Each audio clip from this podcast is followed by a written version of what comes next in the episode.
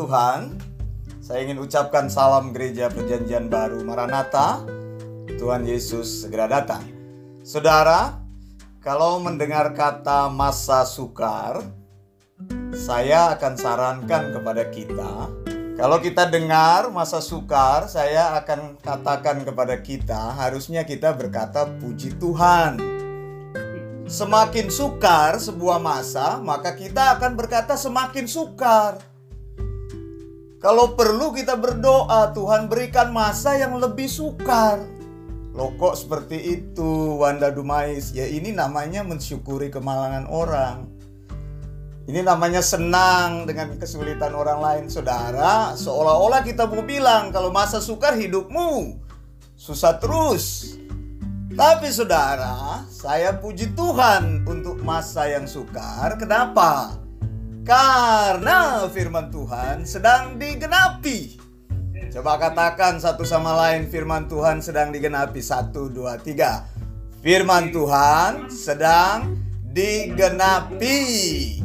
The meaning we were on the same boat. We already seen the screen, right? Tadi mari uh, siapa itu? Pastor Hana sudah display the screen. Welcome to the club. Namanya klub orang-orang pencinta masa sukar. Ini bisa dibentuk uh, WhatsApp grupnya ya. Jadi namanya orang-orang yang senang dengan masa yang sukar. Semakin sukar mereka semakin happy. Saudara yang dikasih Tuhan, Matius 24 ayat ke-8 akan tetapi semuanya itu barulah permulaan penderitaan menjelang zaman baru. Ini adalah kata-kata Yesus sendiri. Yesus bilang all this are the beginning of birth pains. Saudara yang dikasih Tuhan, jadi masa yang kita hadapi ini belum apa-apa. Seperti wanita yang sedang labor itu, sedang mau melahirkan, semakin lama mau melahirkan, semakin sakit. Begitu. Jadi wanita yang uh, pernah hamil dan pernah melahirkan mereka tahu semakin mendekat kelahiran bayi itu, maka sakitnya semakin menjadi-jadi. Saudara, kenapa saya senang? Karena saudara kita bisa berdiri di atas kebenaran firman Tuhan bahwa firman Tuhan itu selalu benar, final, absolute, inerrant and infallible. Jadi apa yang dikatakan oleh Tuhan itu selalu digenapi, maka tidak ada yang bisa membantah firman Tuhan. Firman Tuhan harus terjadi karena itu adalah kata-kata Tuhan sendiri. Kebenaran yang tertinggi dalam hidup kita adalah firman Tuhan. Allah berfirman, maka semuanya itu jadi. 2 Timotius 3 ayat 1 dikatakan, "Ketahuilah pada hari-hari terakhir akan datang masa yang sukar." Jadi jangan berharap masa ini akan segera apa itu menjadi lebih aman. Tidak, Saudara zaman ini akan semakin lama semakin sulit. There will be terrible time in the last day. Semakin lama semakin sulit. Firman Tuhan sudah katakan seperti itu. Nah, bagaimana saudara? Orang percaya, hamba Tuhan harus menyikapinya. Saudara yang dikasih Tuhan, waktu Paulus menulis surat Timotius, 2 Timotius itu adalah hari terakhir di mana Paulus hidup di dunia ini. Jadi dia menulis dari dalam penjara.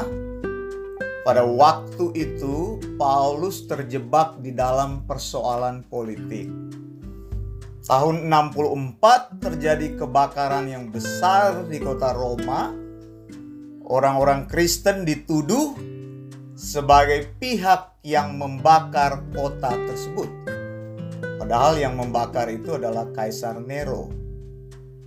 Biasa penguasa ingin membuat istana, maka dia membakar dulu kotanya.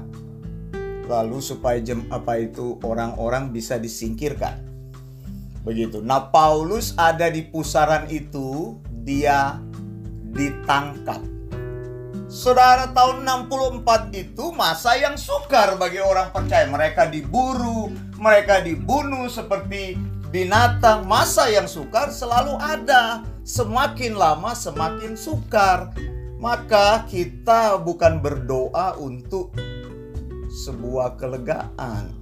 Semakin sukar yang kita hadapi, firman Tuhan memberikan jawabannya kepada kita. Saya berikan kuncinya di sini.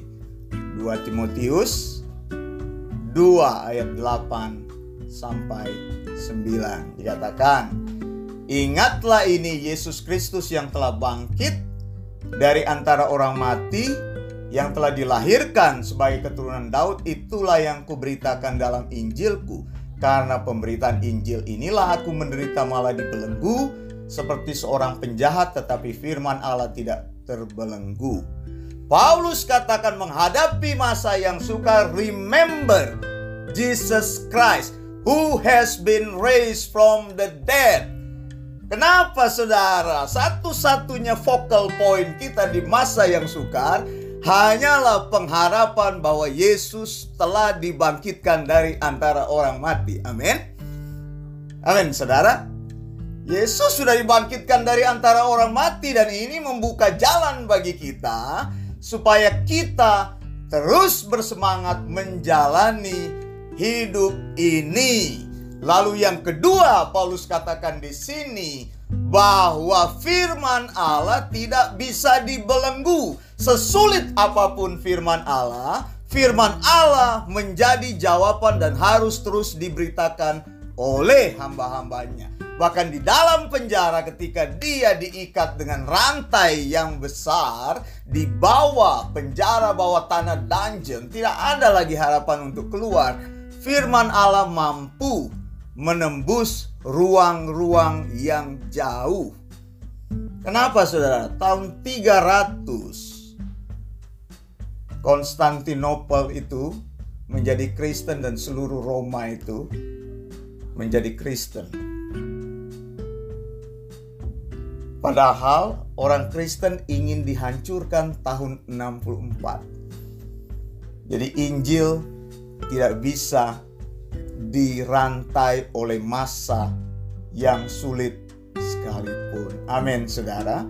Hamba-hamba Tuhan di tempat ini berdirilah teguh di atas kebenaran firman Tuhan. Sampaikan firman Tuhan yang tidak pernah berubah itu, yang benar itu, ajaran yang benar itu, maka orang-orang yang tidak punya harapan, mereka mempunyai kekuatan untuk bersandar hanya pada firman Tuhan.